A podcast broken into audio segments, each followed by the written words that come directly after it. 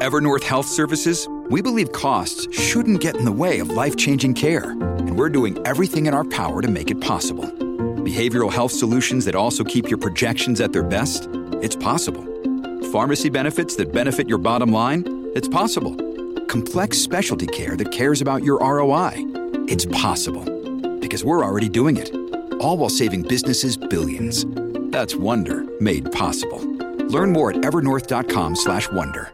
Hello, everybody. This is Marshall Poe. I'm the editor of the New Books Network. NBN listeners like to read books and buy them. So we thought we'd tell you that right now, our friends at Princeton University Press are having a remarkable site wide sale. You can get 50% off books, including ebooks and audiobooks, with the code 50, F I F T Y, at checkout until May 31. You can save some real money on Princeton University Press books. I encourage you to go there and check it out.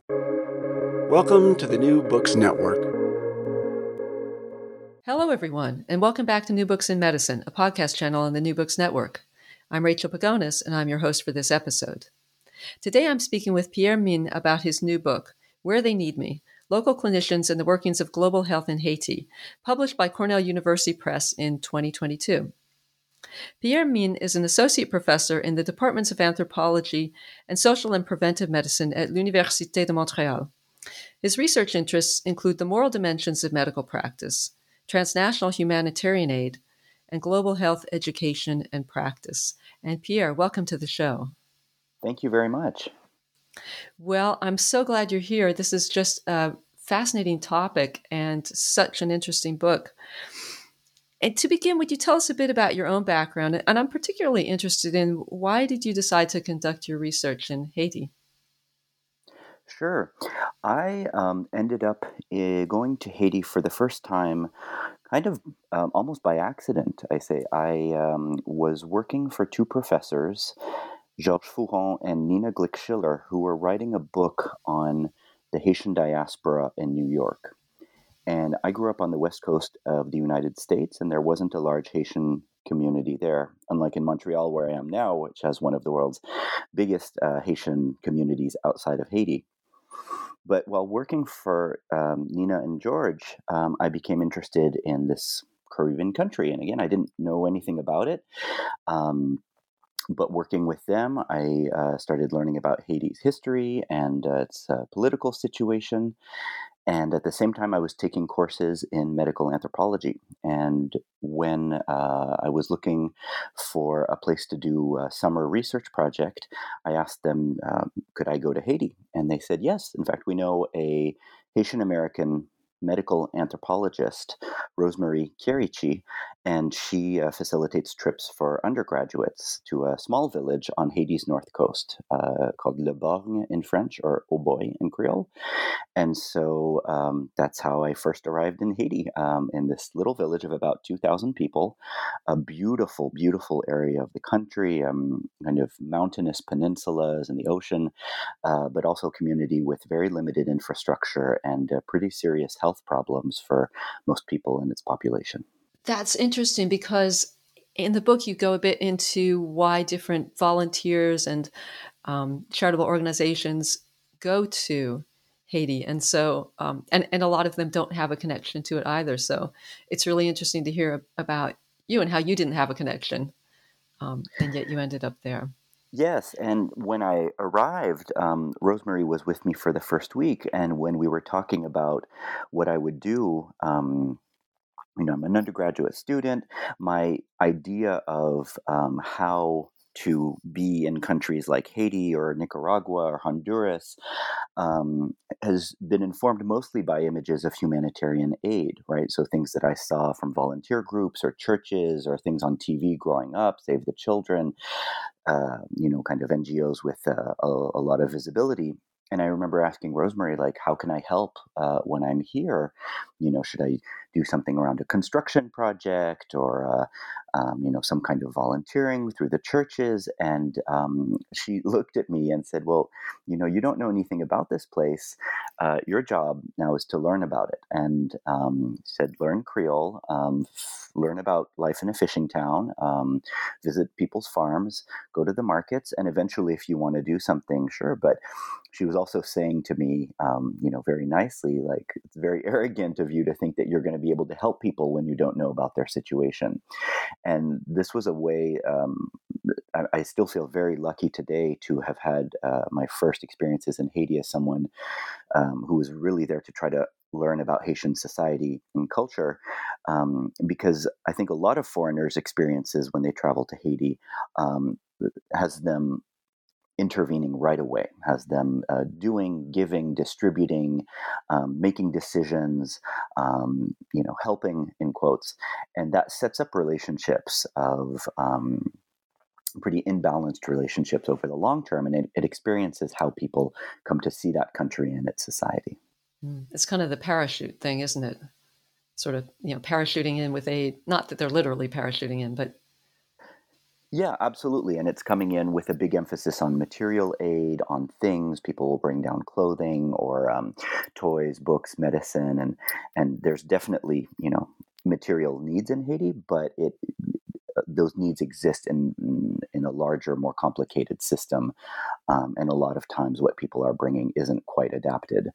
Um, I remember that first summer in in Haiti, I started becoming conscious of how uh, things that people would bring in would just create different divisions or jealousies or alliances or you know and some things would make people really happy and be very useful but i had you know dutifully brought a suitcase of things to give away and after after the end of my time there my summer there i was like i, I can't i don't know how to give these away this doesn't make sense. So i actually set up some um, a little stall in the public market and i said I'll trade these things, you know, for anything made in Haiti. And it was, you know, I had brought down things like pliers and scissors and, you know, French English dictionary and playing cards and you know, kind of little things, trinkets. Um, and then people would come and exchange, like kids would bring me their toys, like spinning tops that they had made. Um, uh, women would bring cooking spoons that had been carved from local wood. So I actually came back with all of these little objects that had been made in Haiti. But by turning what had essentially, you know, my idea of gifts uh, into things that could be traded, um, I managed to avoid like some of the conflicts or jealousies that would have come from just a distribution. Yeah, what a great idea. And did you learn Creole? I did. I did. So that community had very few French speakers, um, and French is my first language. Haitian Creole is uh, based mostly on French vocabulary with a very different grammar structure, different syntax. But um, the advantage for me as a French speaker was that there were a lot of words that I already knew. And because my family is from Quebec, and a lot of the colonists who settled uh, Saint Domingue, which became Haiti, left from the same regions during the same periods that folks came to what was then New France and eventually uh, Canada and Quebec. So there's a lot of vocabulary and pronunciations that we have here uh, that also uh, exist in Haiti. So that was an advantage for me in, in learning the language, um, plus living with Haitian people and speaking it every day. Yeah, that must have been a, a great advantage. Um, so I, I'd like to start with just the phenomenon of medical aid in Haiti. And in the book, you note that there are an estimated 3,000 to 10,000 unregistered NGOs. So those are the ones that are not registered, which I think is the vast majority are not registered. Um, so 3,000 to 10,000 unregistered NGOs in Haiti, and you say a significant percent of them are involved in some way in health. So I wonder, could you maybe give us a broad overview of the medical NGOs? For instance, where do they come from? Why are they coming? And is there room for so many of them? Yes, so that number is the number that would was circulating, especially after the earthquake. And I sort of mention it to show that we really don't know. You know, three to 3,000 to 10,000, it's such a huge range.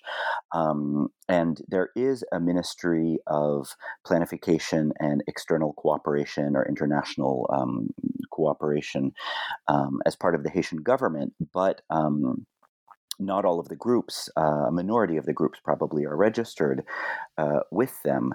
And so they have their official list, but in reality, uh, the number is much higher. So these groups, they really vary a lot. And one of the things um, that I, I, write about is that medical aid in Haiti uh, is both non governmental and governmental. So you have the governments of foreign countries that will have health uh, projects in Haiti that are funded um, by other governments and are implemented through their offices of international development or of foreign aid, etc. And these come from the US, they come from Canada, they come from Cuba, um, from European countries.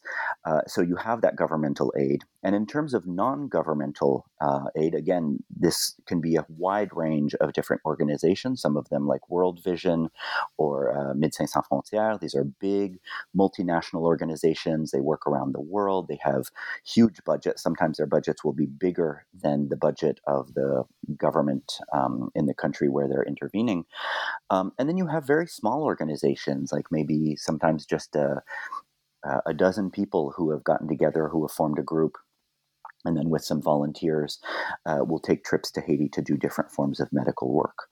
Uh, and the variety of interventions is huge. Again, you have uh, programs that will reach uh, hundreds of thousands and even sometimes millions of people, large foreign aid programs in Haiti that can be doing anything from vaccines to uh, um, uh, popular education, uh, supporting the Haitian government in different activities that they might have. And then you might have a group that's, uh, let's say, a dentist uh, based in Chicago who uh, once a year will go down and do a week work, a week's um, work uh, uh, of, of dental care um, for folks in a rural area. Uh, he may partner with a Haitian dentist or not, um, and they may be working in a school, they may be working in a small clinic, um, and uh, again, they might just be pulling teeth for a week uh, or doing a, a, bit of prevention, or uh, but mostly acute care. So it varies enormously uh, in scope uh, and in target activity. So it sounds like there may be a lot of stepping on each other's toes, perhaps. And just as a follow up then to that, um, in chapter one, you deal with the problem of coordination or, or, lack of coordination between some of these different groups who are involved in medical aid. And one example you use is a great portrayal of organiz- organizational meetings. And I think anyone who's been in an organizational meeting will resonate with this to some extent, but this is a particular context. And, you know, these meetings give an example of some barriers to coordination. So, would you just describe how one of those meetings might go and then what obstacles it throws up when it comes to trying to coordinate? Sure. Um, yeah, and coordination was an issue I didn't think I was going to look at it before I started my research. It's really something that came up on the ground where everybody was complaining about a lack of coordination. And there's a lot of disagreement on how uh, aid in Haiti should be done, which priorities, which target populations, which strategies are best. But everybody agreed that coordination was a problem. Haitians, foreigners, professionals, patients, um, everybody said that if there were more coordination, uh, things would go better, patients would be getting better care, and there would be less waste. The issue was who should be responsible for this coordination.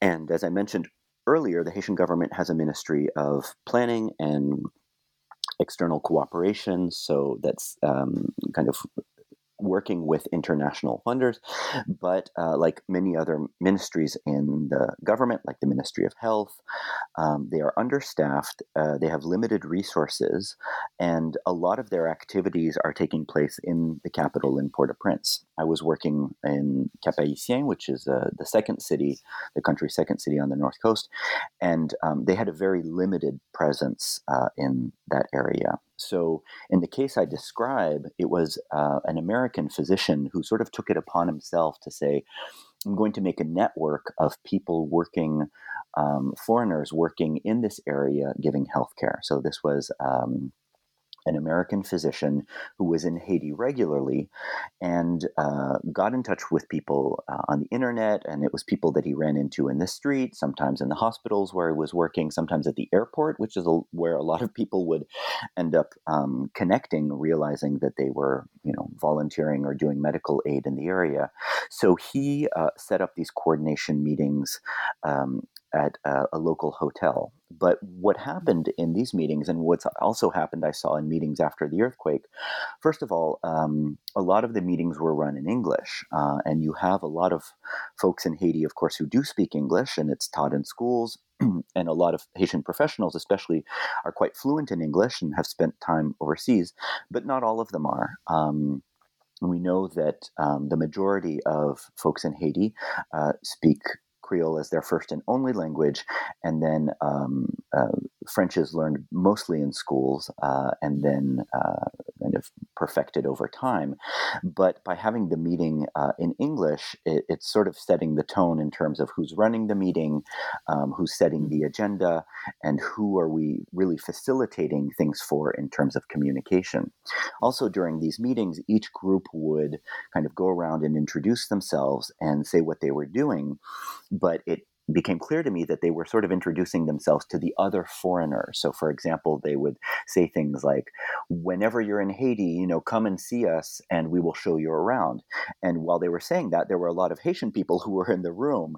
But the message was, When you are in Haiti, again, assuming that their listeners, sort of, or the people that they were uh, addressing, were foreigners and uh, coming through. Another challenge, finally, with coordinating these activities is a lot of these folks, like um, the the American doctor who had created this network, they were in Haiti for short trips. They would come down for five to ten days. Um, he came down pretty regularly, as I recall. Uh, you know, maybe every three months or so. Some folks are just down there once a year. And I remember seeing people at that meeting who were there. It was their first trip to Haiti. They were coming in um, uh, for the first time, staying a week, and then they're, you know, sitting at the table at this meeting to coordinate healthcare in an environment that they've just landed in. Meanwhile, folks from um, the local ministry offices or from, you know, Haitian professionals from hospitals were not invited or were not present or were, were not involved. So it brings up the, coordin- the question who gets to coordinate, who is invited, who's around the table, and who are these meetings actually designed for? Well, in a similar vein, um, and you and you sort of touched on this issue of material goods coming in and uh, anyway, material goods coming in before. So one of the unintended consequences of external goodwill towards Haiti is so-called dumping. And this is when foreign companies or governments or individuals even take it upon themselves to send shipments of stuff that's meant to be useful to the Haitians. Uh, but what is it about these donations that makes them problematic for Haitians? Yeah, again, given that um, a lot of the groups uh, and folks who are involved in providing an aid in Haiti uh, spend most of their time outside of Haiti, oftentimes um, they're not necessarily aware of needs on a day to day basis or what actually helps. Um, so, first of all, Haiti is often presented as a place of just unlimited need. Uh, so, if you look in the media, there's a lot of talk about poverty in Haiti, about extreme poverty, about what people don't have, about lack, about um, necessity. And it's not to say that there are not a lot of people in Haiti who don't need, you know, kind of and, and don't have access to basic resources. But the problem is when you don't look at what resources are available locally, um, then you can make some pretty mistaken decisions about what folks do need or what should be sent. Um, so, for example, a lot of uh, groups uh, will do kind of collections either at a local church or a local school in the US or in Canada or in Europe. Uh, and so they will bring down things that are discarded. Um, and uh, sometimes the things can be useful, um, you know, secondhand clothes or um, books. Uh, but then sometimes, if those clothes are torn or dirty, or if those books uh, aren't in a language that folks in Haiti can read, well, um, it's not very useful and, and people on the ground will resent you know receiving things that are broken or that are not um, going to really meet a specific need. There's another dynamic that i noticed um, that around dumping and also around coordination is um, the folks that i saw in haitian hospitals generally will not say no to an offer of aid. So if people offer and say, well, could we send you these medical supplies, or we have a group that is looking to come down and, and, and provide medical services, uh, people would gen- generally say yes. And they do so for different reasons. Um, and I use the example of a, a donation of an ambulance a city in Florida that uh, was offering to donate an ambulance to the hospital where I was working. The hospital where I was at did not have an ambulance service, but they already had a couple of ambulances that were broken down. Ambulance services in Haiti are very complicated, um, and also kind of maintaining the vehicles over the long term gets tricky. So, for different reasons, there were a couple of ambulances already at the hospital. A city in Florida says, We will send you an ambulance if you're interested, um, and um, you can use it to transport patients. The hospital administration said yes, even though they didn't want it. And they uh, did that for a couple of different reasons. Number one, they were hopeful that there might be parts that could be used for their ambulances which weren't working, um, or for other hospital vehicles. Uh, not necessarily ambulances, but uh, folks in Haiti are extremely resourceful um, at reusing, recycling, um, and making the best with a uh, kind of w- with what they have. So um, the the ambulance that was coming from Florida actually was not in great order, but maybe had some parts that could be useful. Um, another thing is that they were well aware that if they said no, then another hospital would say yes the ambulance would get sent down to Haiti, it would clear customs, it would go through all of these processes, make it to the other hospital. The first hospital, what they needed was an x ray machine. But they also knew that if those same donors eventually had an x ray machine available, they would send it to the folks who had said yes, because those channels were already open. So people are not likely to refuse things even if they don't want them because they know if they say no they lose potential offers in the future. If people are going to be sending things down then again those channels are open and the next time something actually useful is going to be sent down they want to have that contact they want to have that experience they want to have taken the picture said saying yes we received your gift and we're using it and thank you. Um, so this becomes another complication another complicated element around dumping is it takes a really long time um, for people to say no. And one of the groups that I did study um, they said it took about 10 years of working in Haiti before folks would refuse their different offers because at that point there was enough trust built up that if we say no, you won't just go work in another community or you won't just go work in another country or, or abandon us because we refused. You know, this whole expression around you don't bite the hand that feeds you. Well, in that case, it was like you don't say no to the hand that feeds you unless you're um, confident that they will not abandon you, that they'll stick around. Wow. And that story really gets at that um, kind of strange dynamic between the Haitian health professionals and uh, the people who are coming in, the foreigners, that they've got different motivations and different ideas of, you know, perceptions of what their motivations are that um, sometimes just don't jibe at all. Absolutely, and that was one thing that I was really interested in was asking folks, you know, why is this aid happening between these people? Why are these people coming to Haiti? Why do you think they're coming to Haiti? Uh, and then I would interview foreigners and say, why do you think, what do you think the doctors and nurses you work with in Haiti would say about why foreigners are helping them. And so, how people are looking at each other's motivations. And I also use the category of interests because it's one that's used also in, in, in Creole and in French, les intérêts or intérêts, like what are people's interests in um, doing this kind of work. And it was really interesting to see how. Um, people from the outside tended to talk about motivations or interest in, in, relatively simple terms like oh you know it's it's it's the right thing to do or it's um, you know i've been lucky so i want to help other people um, one woman I remembered, she talked about it in terms of brain chemistry, like said, this makes me feel good. And so I do this. And, you know, at the end of the day, is it any different than committing mass murder? I mean, I remember her really saying that, you know, like, wow, you know, it's, it's, in, it's in the brain, it's brain chemistry. And, and, you know, I think it was also a way for her to deflect compliments like, oh, you know, she didn't want people to say, oh, you're such a good person or you're such a, you know, you're so great for doing this, you know, she, by turning it into something neurological, she was like, yeah, it's like, you know, my, my brain, brain gets like a, a little high or a little buzz from doing this. So that's why I do it, you know. Um, whereas when I asked uh, folks in Haiti, they were much more cautious in talking about motivations and interest, and they were much more nuanced in making different typologies and saying, um, "We think people actually have a lot of different reasons for doing this." Um, and it was it was surprising when I um, kind of brought these conversations into dialogue how um, folks from the outside were not necessarily clued into how they were perceived um, from folks on the ground. Yeah. Well, maybe some of them will read this book and find out more about it. Um, so, one organization that you did become close to was Konbit Sante, and you describe them in chapter two. And it seems like they have a different approach than a lot of humanitarian missions. So, I wonder, could you tell us more about that difference. What is Konbit Sante doing that other NGOs don't, or what are they not doing that the other ones do? And then what is the effect of that? Yeah, this is a small organization um, based in Portland, Maine, and they became active in northern Haiti in the early 2000s. And there were a couple of things about this group uh, that caught my interest from the beginning. Number one, they were not a religious group, and uh, they actually had a lot of members who said they weren't comfortable with religious models, missionary or church uh, models um, towards providing providing aid. Um, some folks worked with both and were okay with it, but it was a group that definitely had a secular identity.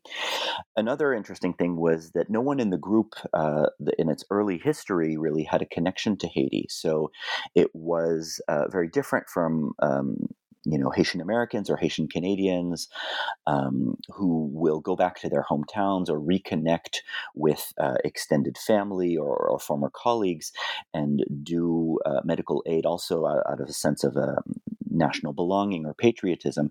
Uh, these folks had no prior connections uh, to Haiti.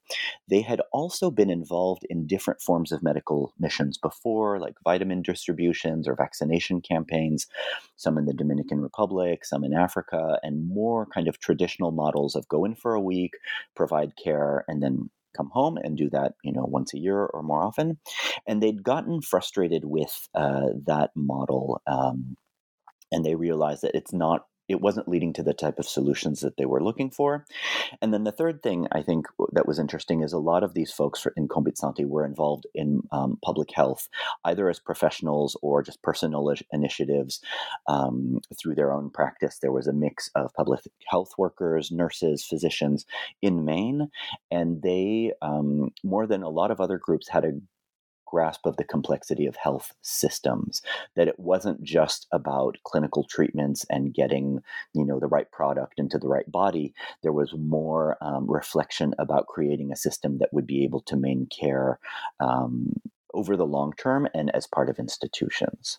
So their their way of working Konbit Sante actually is they the American volunteers uh, and employees do not provide health services when they are in Haiti. They do not see patients. They do not treat people their mission is really to support the existing system that's there, and they're working with a couple di- different establishments in northern Haiti with a focus on the cu- public system, so working in government hospitals and clinics, and really letting Haitian colleagues take the lead, saying, um, here is you know what we need in terms of outside resources or training or support for infrastructure They've done a lot of work uh, around water quality, around electricity, um, some trainings as well, uh, and a lot of uh, almost more like administrative uh, interventions around paperwork, um, around. Uh, uh, so, for example, the, the, one of the hospitals they work in has a depot where they have all the materials. Will a system to keep track of what's coming in, what's going out, what's going to expire soon.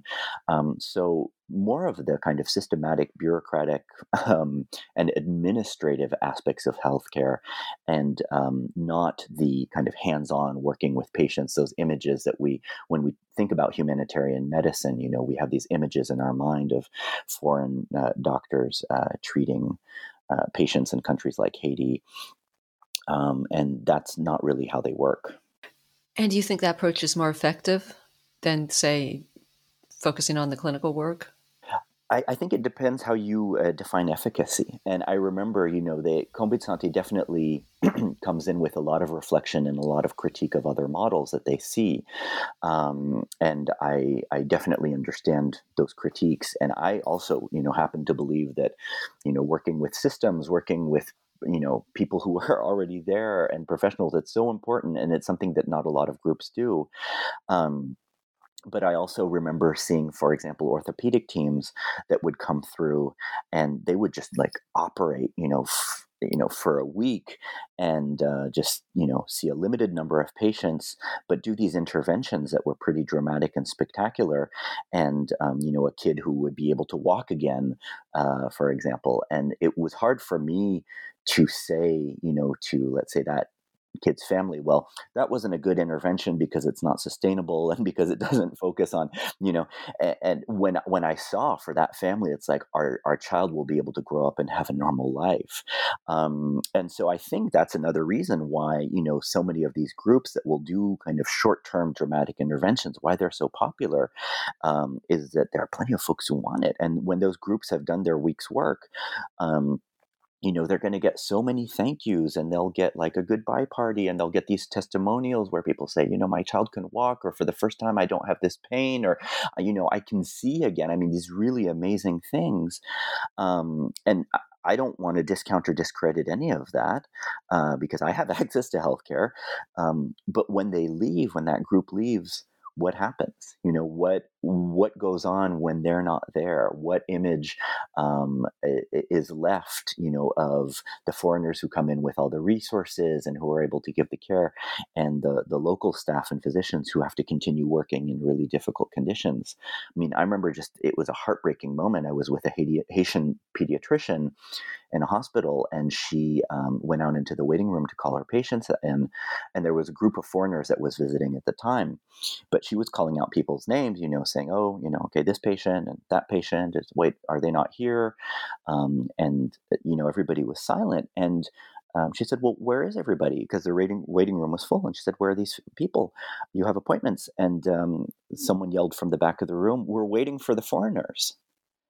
And, you know, this was to a Haitian pediatrician who had studied in Haiti, decided to stay in our country, um, knew the local pathology super, super well, could communicate with patients and their families in their language.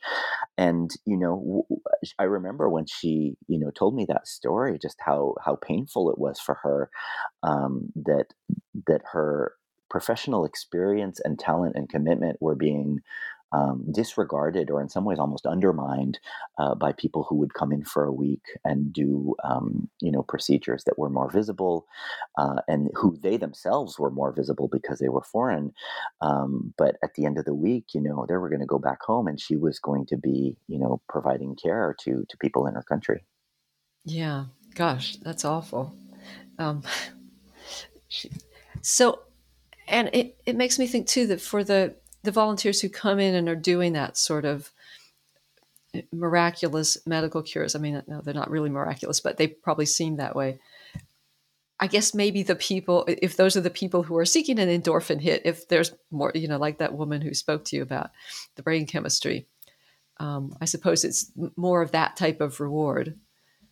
Absolutely. And, and one of the things that I describe is how different people in the aid process talk about real medicine. So I would have people from Canada and the US talk about their medical practice, saying, you know, oh, I'm mostly seeing the worried well, and I have to do all of these paperwork, and my patients aren't that really sick, and I work in, you know, in a pretty wealthy co- community in British Columbia or in, you know, in in, in Texas. And, you know, when I come to Haiti, this is when I see real medicine. This is when I see the difference in what I'm doing. This is when I see, you know, um, kind of pathologies that have not been treated for a long time and that my being there and my helping really makes a difference. This is a real this is real medicine. Um, and the phrase real medicine was also used by haitian um, medical professionals especially haitian medical residents um, these you know trainees in pediatrics or in obgyn and surgery. I spent a lot of time with them and they talked about real medicine. They said, you know, when, when we go abroad for rotations or training or when we go visit our family, like they have you know we can do all kinds of laboratory tests. They've got these complex procedures. They have a you know neurosurgery which we can't do here. That's real medicine. We want to do that. Their real medicine was you know the idea of benefiting from the advances in biomedicine the technologies that are available just the stability and infrastructure. You know these were folks who sometimes had to operate by the light of their cell phones who didn't have access to to water in their hospital. They said you know when we went to the the, the hospital in the in the other country, we saw what people are able to do when, you know, we can rely on electricity, when patients can do preventative care, get to the hospital before they're too sick, when we can confirm our, our diagnoses. You know, Haitian physicians are amazing at diagnosis because they know the questions to ask and they have a strong sense of observation and this was something that they got a lot of compliments for from their foreign uh, colleagues. It's like, oh, you guys are so good at diagnosing. But then they said, yeah, but we don't have the confirmation. We do a diagnosis, we start a treatment. Sometimes we don't see our patient again, and we don't necessarily have the lab facilities to confirm what we suspected, you know, was going on in this case. So there was a frustration around that too. Hmm. So they almost had diametrically opposed ideas of what real medicine Absolutely. And that's not to say that Haitian clinicians, you know, don't get a lot of rewards from, you know, treating people who need care or that they're not committed to, you know, primary health care and the basics. I remember a good friend and colleague, you know, who had decided not to leave Haiti, um, said, you know, she's like, people are so, my patients are so grateful. And I, you know, give them the message. She was a, a, um, a, gynecologist. She said, I tell them, you know, you can be in good health. You deserve to be in good health. You have the right to be in good health. And she said, they are so grateful to hear that message and that I treat them as people and I, you know, care about whether or not they get better. She said the heartbreaking thing is the economic situation, the political situation means that they won't necessarily be in good health and they won't have access to you know the basic things that they need to be healthy. But she said i'm always telling them um, that they they shouldn't be sick and they don't have to be sick. Wow. Well let's look at um, i want to look at some of the uh, the residents and what their lives are like. And in chapter three you delve into a complex and interesting dynamic between the haitian healthcare professionals and the NGOs. And you write about this group of residents at one of the hospitals, the Justinien.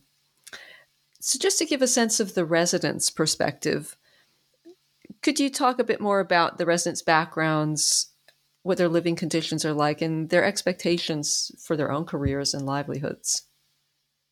Yes, I became interested in the medical residents at the Justinien, where I did most of my field work, because um, they were really there full time. So you have a situation in Haiti where a lot of the attending physicians, as they're known, or uh, the médecins de service, um, the kind of the staff physicians, actually don't spend that much time at the hospital. Um, it's a public institution and they receive uh, a check from the government, but uh, they don't necessarily show up for work. Uh, most of them have private clinics outside of the hospital and it's much more lucrative for them to see uh, their their patients in private practice. And some of them will come in to um, the public hospital to Justinien, but um, the the rates of absenteeism are very high, whereas the medical residents are not allowed to practice anywhere else. Um, they have to be at the hospital uh, full time and it's only once they're completed their residency that they are allowed to open uh, a private practice. So when I was there, there were 54 um, residents in about a dozen different specialties like pediatrics, OBGYN, surgery, orthopedics, um, internal medicine, family medicine. And uh, they were about my age at the time, late 20s, early 30s. And because I saw them every day, I got to know them pretty well. And um, I interviewed 52 of the medical residents out of 54 um, and talked with them about all sorts of things about uh, their reasons for going into medicine, their family background, their work at the hospital, um, their experiences with international aid, and their projects uh, for their professional futures. And one of the things that struck me is when I asked them about kind of their family backgrounds and, and um, how they grew up, is most of them, um, almost none of them actually came from uh, families where there had been doctors and nurses in the past. And in Haiti, historically, medicine was often um, kind of a family profession where the father was a doctor, the grandfather, etc again, mostly men in practice, um, in, in medical practice, whereas uh, today's medical residents are about 50% men, 50% women. And when I asked them what their parents did for work, uh, they mentioned school teachers, um, government bureaucrats, but low level, um, some farmers, even. A lot of their mothers had been market women. So they were not coming from elite families. Um, and elite families in Haiti today generally don't send their uh, kids to school in Haiti after high school. They send them um, starting from undergraduate uh, to school in the US or in other countries. So these medical residents had done their high schools in um, Haiti. Uh, they did their undergraduate medical degree in Haiti and then were doing a medical residency in Haiti. And they came from families with pretty modest backgrounds, like I said. Um, so their own financial pressures were pretty high. Um, and the reason that they had been able to get into um, med school, number one, they were very smart, worked very hard, but they had also been able to, their families had been able to pay for um, good schools in high school. Generally, Catholic high schools, even Protestant students um, would be attending Catholic high schools. And they all uh, had a first degree relative who was overseas. So a brother, a parent, um, a sibling, um, someone close in their family who lived in Miami, in Brooklyn, in Montreal, and was supporting the family. And that's what uh, enabled them to attend these Catholic schools, which can be pretty expensive. Um, at the time, the school um, near that hospital in Haiti was about a thousand US dollars a month, which is, I'm sorry, a year, uh, which is a significant uh, amount for, for a lot of families in Haiti. A thousand US a year would be a lot. So they had made it through that system with good grades and uh, gotten into medical school and then eventually into residencies. And the majority of them, the vast majority of them, when I asked them about their futures, said that they intended to leave Haiti to go um, abroad. And uh, the countries that they named were the same countries that are sending aid. So the US, uh, Canada, France, those were places that they hoped uh, to go after their residency. Um, and uh, it was uh, a, a, dilemma for them because they talked about loving their country, about seeing that their country needed uh, physicians and needed specialists, but um, saying, you know, my cousin has already immigrated to Florida. She's a resident there, a medical resident. She's making eighty, ninety thousand dollars a year. She said, if I made that much, I could send that back to help my parents, you know, kind of have a decent house. I could put both, you know, my little siblings to school. And if somebody gets sick and needs surgery, she said, they would say, you know, I can do more good for my country if I leave it than if I stay. And the title of the book, Where They Need Me, uh, is actually a resident talking about his frustrations of working in Haiti and saying he wanted to go abroad because he felt like um, Haiti was not making use of his talent, his skills, um, and that he would go somewhere where they needed him. So that need um, was also a way of talking about where would he actually be able to work and um, support his family. Oh, very neat that that's the title of the book because I remember reading that and somehow I didn't make the connection, but that's a great, um, you know, sort of nuance to the title. Yeah, and it flips the script, you know, in that a lot of people will think of Haiti as a place of need, and they might assume that I'm talking about, oh, you know, Haiti is a place where foreign physicians are needed. Uh, and this was more somebody saying, like, I'm a Haitian physician in my country, and I feel like I'm not able to contribute it to to it with my with my skills and my talent and my motivation. So, on the topic of brain drain, um, a, a key theme of the book, if I understood it right, seems to be that there's two phenomena um, that are inextricably linked, and that's international medical aid and immigration of Haitian health professionals. Or that is the theme that those two things are actually linked and not two discrete phenomena. Um, and so I'm wondering if, and if so, how this dynamic between the residents and the foreign NGOs illustrates or informs that theme. It's yeah. Um, not only is the aid coming um, in great part from countries where uh, these Haitian professionals hope to go themselves or where they already have family there. Um, there's also a pressure by the part of the foreign groups for these clinicians to stay in Haiti because they want um, they want the Haitian nurses and physicians to stay, um, to continue working with their projects, um, and to contribute to the health force in the country. So there's this pressure. Sometimes it's implicit or sometimes it's explicit, but to saying, well, you guys shouldn't migrate because if you do, who is going to treat the patients? Who is going to um, who is going to provide health services if if you all leave? And then on another level, it's, it's interesting because some of the groups um, and, and some of the training programs will give uh, scholarships if uh, Haitian physicians will sign contracts saying, I'll go back to my community uh, for a number of years or I won't leave, I'll give care. Um, yes, I'll go get this training. So, for example, the Cuban government offered that scholarships um, to go to med school in Cuba for uh, uh, Haitian students, but they had to sign um, agreements with the Haitian government and the Cuban government saying that they would return to their communities to provide care. Um, and then for other individuals, working for an NGO can be a stepping stone to departure. It's if they work for an American group, they can work on their English, uh, they can make different contacts, they can um, accumulate uh, more capital and get a salary to pay the expenses that come with migration. Uh, so, yeah, these same groups that are trying to keep people in Haiti sometimes end up offering uh, different opportunities for folks to leave. Hmm. Well, let's switch to a sort of different topic, which is sainthood. And Paul Farmer is a name that a lot of people listening will probably recognize. He was a renowned, beloved, much admired figure in global health, and especially for the work that he did in Haiti. And so in chapter five, you use his story to examine the role of the so called saint in global health. And you know, you write about this, but uh, could you say what problems do you see when people embrace this idea of sainthood? Yes. Um, so Dr. Farmer was, you know, as you said, a really extraordinary individual, and I think one of the things that he'll be remembered for um, really is his idea that um, economic uh, constraints should not be a barrier um, for people to access the healthcare that they deserve, that everybody that they deserve, um, that all lives um, have equal worth, and um, that failure to not get everybody health care in a world that has so much wealth uh, and so many resources is really a, a, a, lack of imagination, as he called it.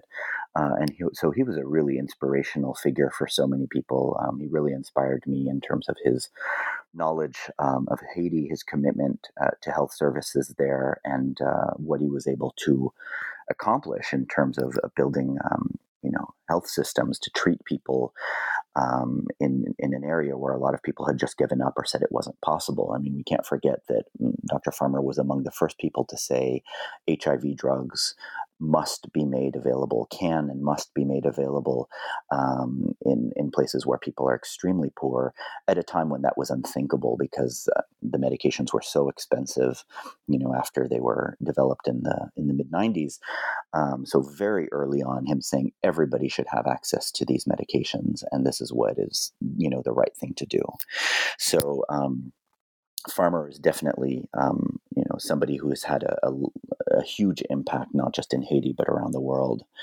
Um, yeah, and I, I, started seeing during my research that different sort of archetypes or different uh, figures would emerge in uh, medical aid, and one of them was this figure of the saint, and I found uh, it very interesting why certain individuals are described as saintly figures, Dr. Farmer being one of them, but um, many other people.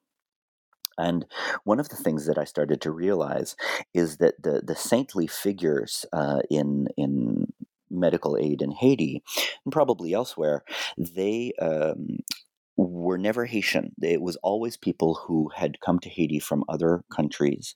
Um, and the idea was that if you were Haitian and um, you were, let's say, coming back to Haiti or you were in Port au Prince but did care in rural areas, um, you were doing so out of patriotism or a sort of national self interest, or you were helping your group, or it was an obligation, it was something that you had to do.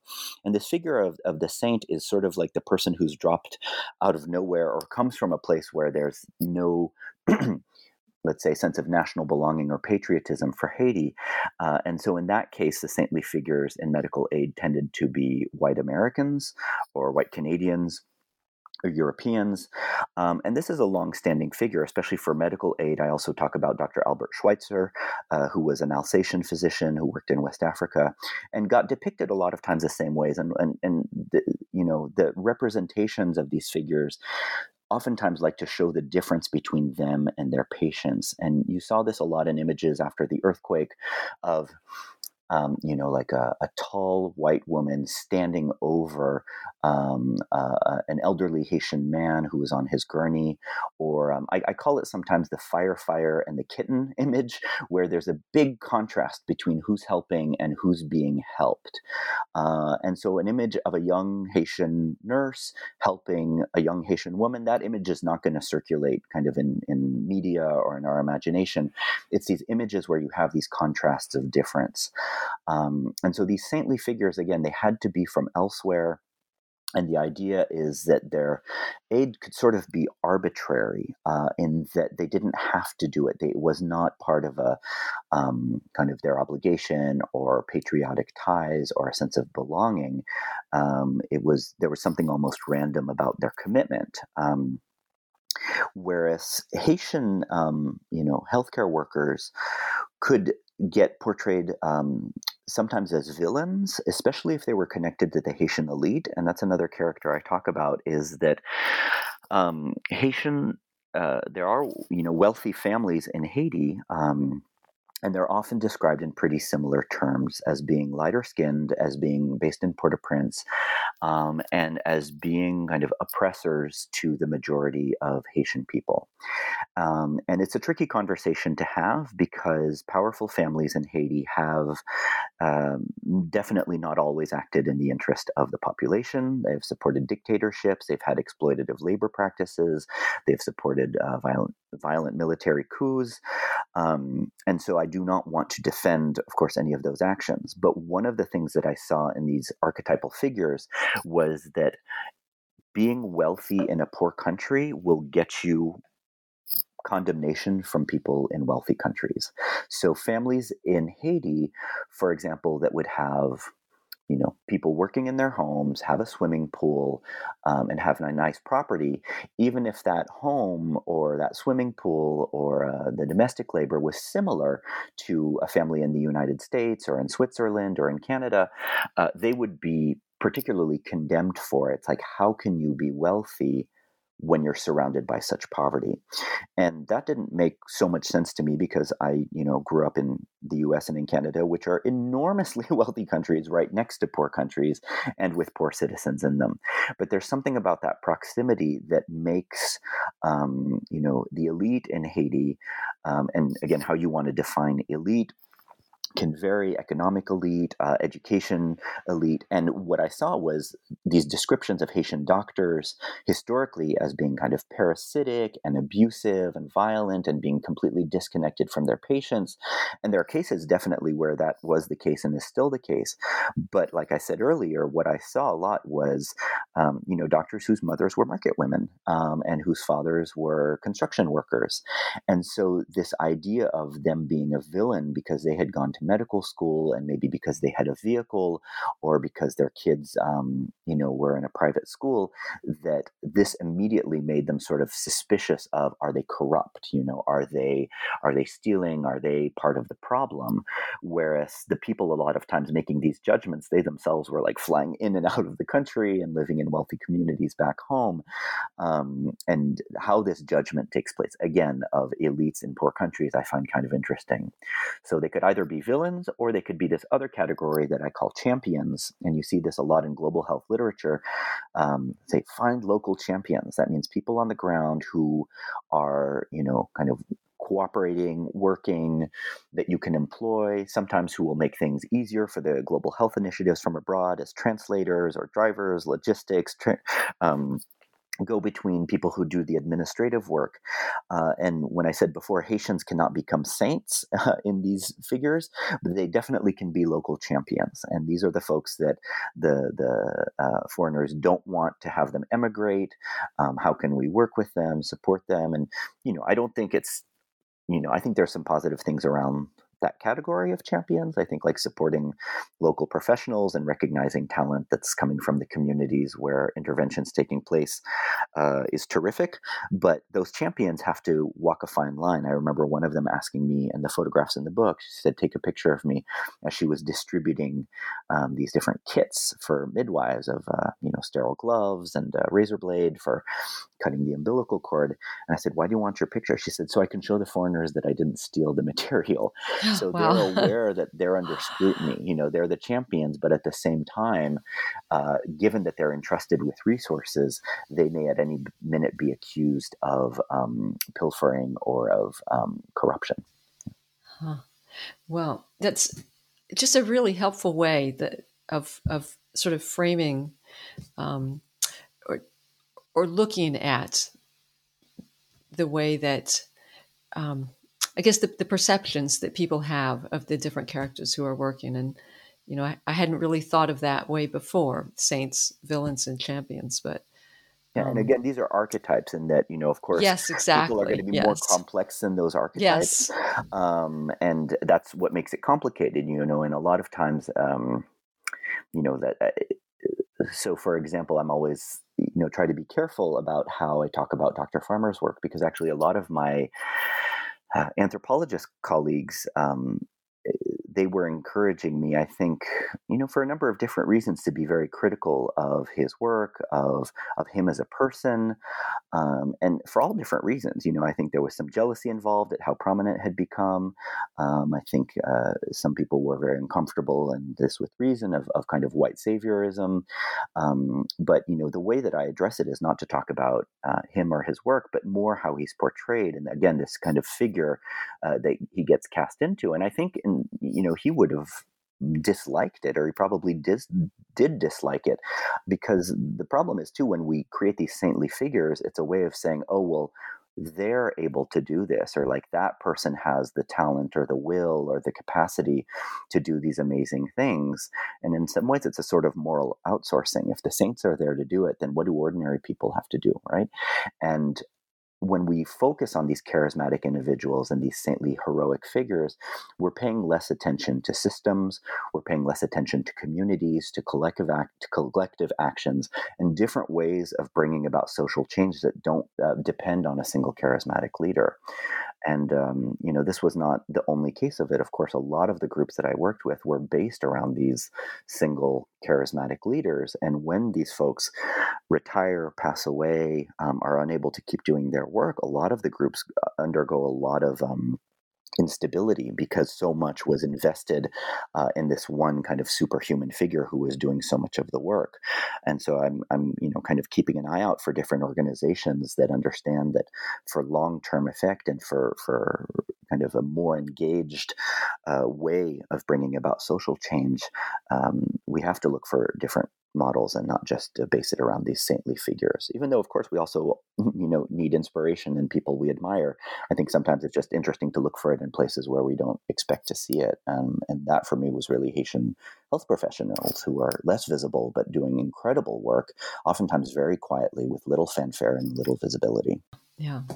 So i don't want to let you get away without asking you about the earthquake because um, the 2010 earthquake was just obviously a major event in Haiti, and it was a major event in your book as well. So um, I'm just wondering how the international response and its aftermath informed your research, or even vice versa.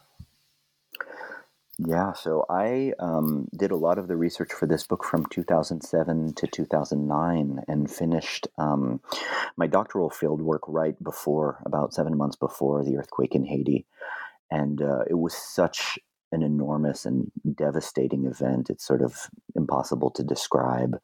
um, how many how many lives were lost, over two hundred thousand, you know, estimates, and uh, you know, number of homes and schools uh, destroyed, and and you know, when you think about everything that people had invested in their communities and their projects, and to have all of that kind of be reduced to rubble in seconds, it's it's really quite awful.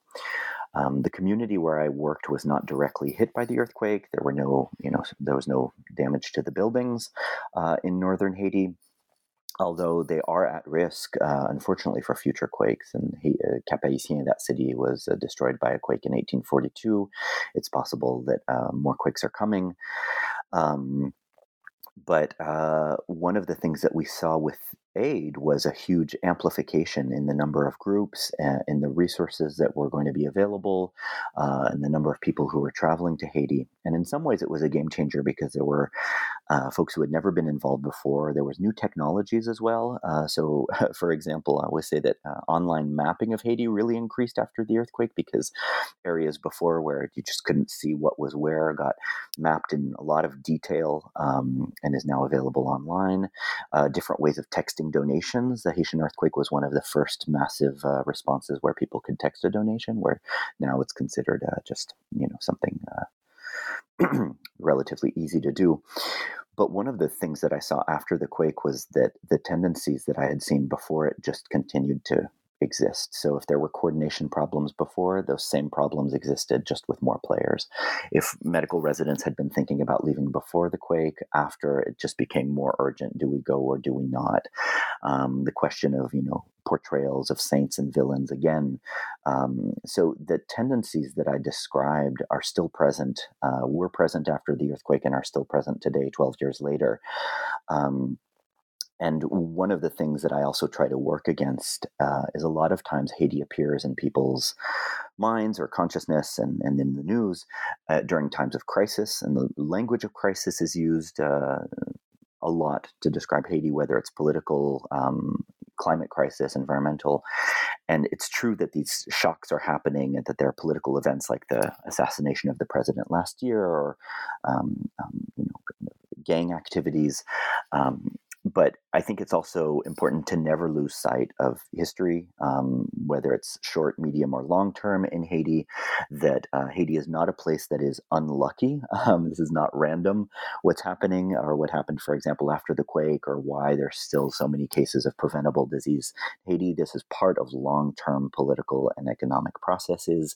This is uh, part of the history of colonization that is still present today.